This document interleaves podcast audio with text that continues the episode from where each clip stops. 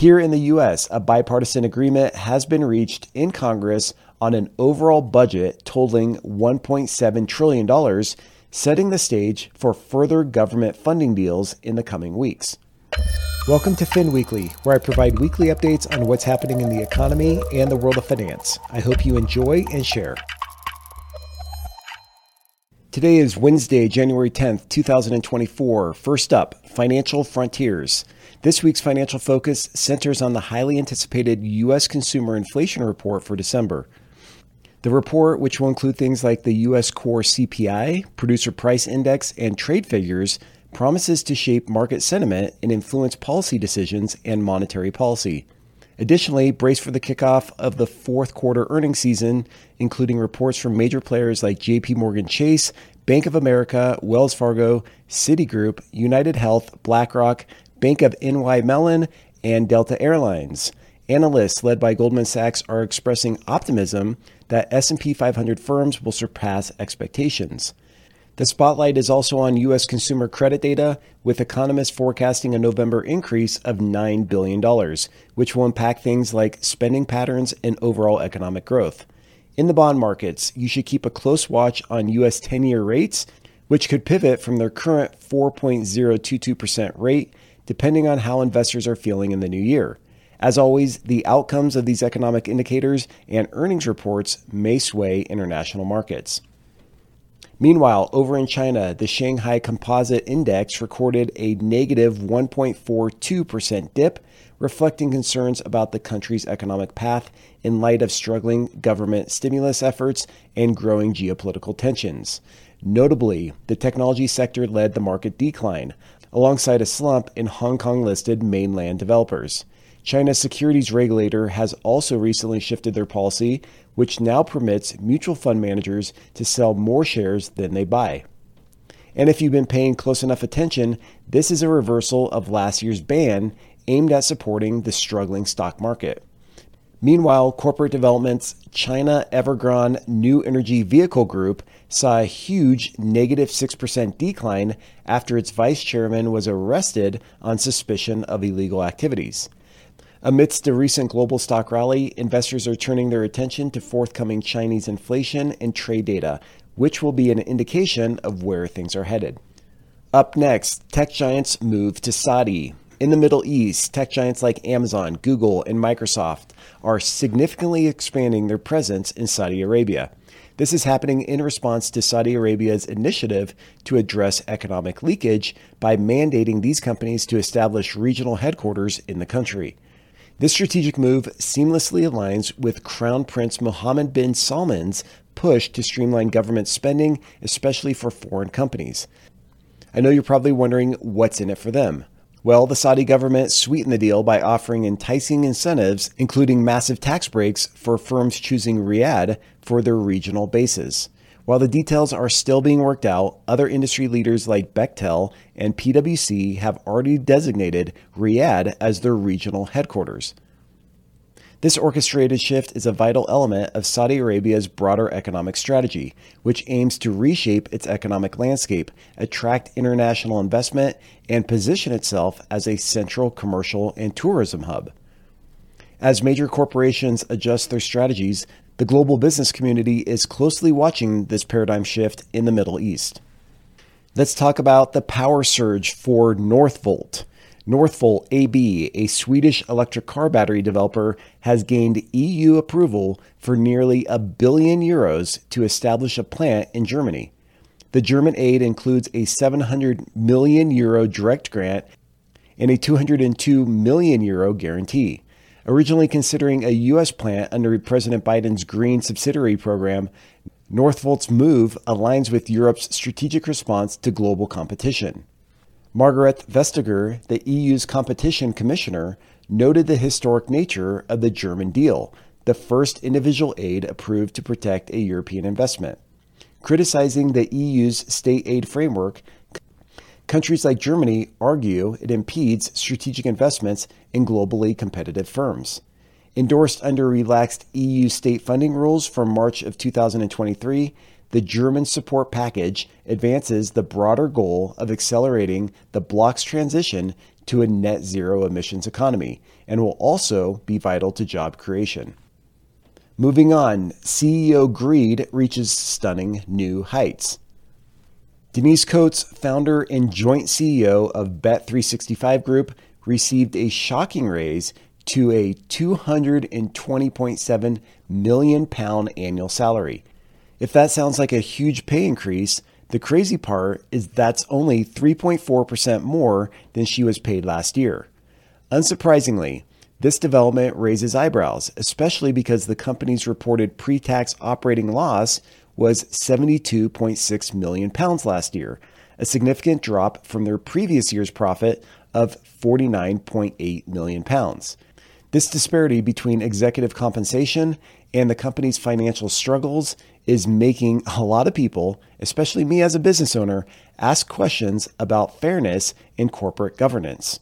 Bet365's financial challenges, which were attributed to escalating costs in the new market ventures, added complexity to discussions surrounding their CEO's pay increase. For context, the UK's median CEO pay is just 3.8 million pounds. And given that Coates owns over 58% of the company's shares, this situation underscores the importance of transparent compensation structures aligned with long term company success. This should be a real wake up call to employees and shareholders everywhere to ask difficult questions about their companies and stay informed about what's going on upstairs. Let's talk about Chile's spicy rate cut expectations. Over in Chile, consumer prices took an unexpected dive in December. At a reduction of 0.5%, it's the most significant monthly decline in over a decade. As a result, the country has seen swap rates shift downwards and are expected aggressive interest rate cuts to follow. Annual inflation also eased to 3.9%, aligning with the central bank's projection towards the 3% target. Set for a substantial rate cut at the upcoming January 31st meeting, the central bank attributes this unforeseen drop to weakened consumer demand and sluggish economic growth. Analysts are now speculating that the surprising December downturn increases the likelihood of rate cuts exceeding 75 basis points. Reflecting these expectations, two year swap rates took a nosedive to 4.97%, the lowest since November of 2021. The peso also experienced a notable decline, raising concerns that monetary policy may lag behind the evolving inflation landscape. Up next, Eurozone wealth inequality gap narrows. Meanwhile, the European Central Bank, the ECB, recently unveiled the results of an eight year research project which sheds light on the evolving landscape of wealthy inequality in Eurozone households. While net wealth inequality persists, a noteworthy shift has occurred over the last five years. The share held by the top 5% has marginally decreased compared to the bottom 50%, showing signs of progress. And while the wealthiest households still hold over 43%, the median net wealth has seen a remarkable 40% increase. One key driver of this positive trend is the housing market, which has benefited over 60% of the population. Homeowners experienced a significant 27% surge in net wealth, driven by rising house prices, while non homeowners saw a 17% growth, mainly due to increased deposits. The ECB, however, warns that a reversal in house prices could potentially worsen inequality. In total, Eurozone household net wealth has soared by 29%, reaching an impressive 13.7 trillion euros, which is about 15 trillion US dollars. Okay, let's talk about budget breakthrough. US Congress strikes bipartisan deal.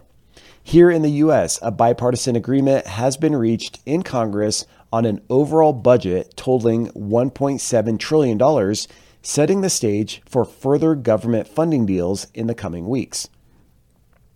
This compromise, announced on Sunday, outlines funding limits for both military and domestic programs for the current fiscal year, which began on October 1st. Negotiated by Speaker Mike Johnson and Senate Majority Leader Chuck Schumer, the accord allocates $886 billion for defense and nearly $773 billion for non defense expenses. Despite Johnson celebrating $16 billion in extra spending cuts beyond the debt agreement terms, fiscal conservatives remain concerned, raising the prospect of a funding lapse. A swift resolution is critical as federal funding for several departments expires on January 19th and a broader government shutdown looms on February 2nd. Up next, Bitcoin surges to a 21 month high. In the crypto world, Bitcoin recently surged above $47,000, reaching its highest point since April 2022. This spike is fueled by the widespread anticipation of U.S. regulators approving exchange traded funds, ETFs, directly linked to the digital currency. Notably, financial entities including BlackRock, ARK, Fidelity, and others submitted amended forms to the SEC to make a final push to introduce Bitcoin ETFs. Analysts predict the SEC could make decisions on these applications as early as January 10th, which is today. However, SEC Chair Gary Gensler continues to warn about the risks associated with investing in cryptocurrency. So, looking ahead, investors may see opportunities in this new arena, but heightened regulatory scrutiny and potential market volatility underscore the need for caution. Up last, Big Pharma's spending spree. Finally, Johnson & Johnson, Merck, and Boston Scientific collectively spent $6.4 billion during a major buying spree at the JP Morgan Healthcare Conference in San Francisco. In particular, Johnson & Johnson committed to a $2 billion deal to acquire Ambrx Biopharma, which focuses on therapies targeting tumors with lethal drugs. Meanwhile, Merck announced a $680 million deal to purchase cancer drug maker Harpoon Therapeutics, who are known for their immune system targeted cancer treatments. And last but not least, Boston Scientific entered a $3.7 billion acquisition of device maker Axonics. Amid changing market dynamics in the pharmaceutical industry, some are navigating these challenges through mergers and acquisitions. It'll be interesting to see how these business deals affect their ability to attract other investors as these newly acquired technologies continue to evolve. All right, that's a wrap for FinWeekly. Be sure to check out other episodes that I've prepared for you on the Boosting Your Financial IQ podcast.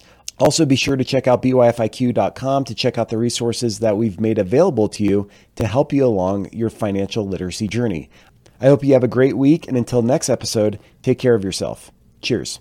Hey, real quick, if you get value out of this podcast, it would mean the world to me if you would leave us a review. Also, if you want to be featured on the show, send me a recording with your name, your age, where you're from, and your question through a voice note or a video using your smartphone. Then email me the file at hello at byfiq.com. BYFIQ stands for Boosting Your Financial IQ. So once again, it's hello at byfiq.com. If selected, I'll give you a shout out and answer your question for you and the entire community. One last thing if you want access to additional resources that will help you fast track your path to financial freedom, visit byfiq.com or download our free app in the Apple or Google Play App Store today. Thanks again.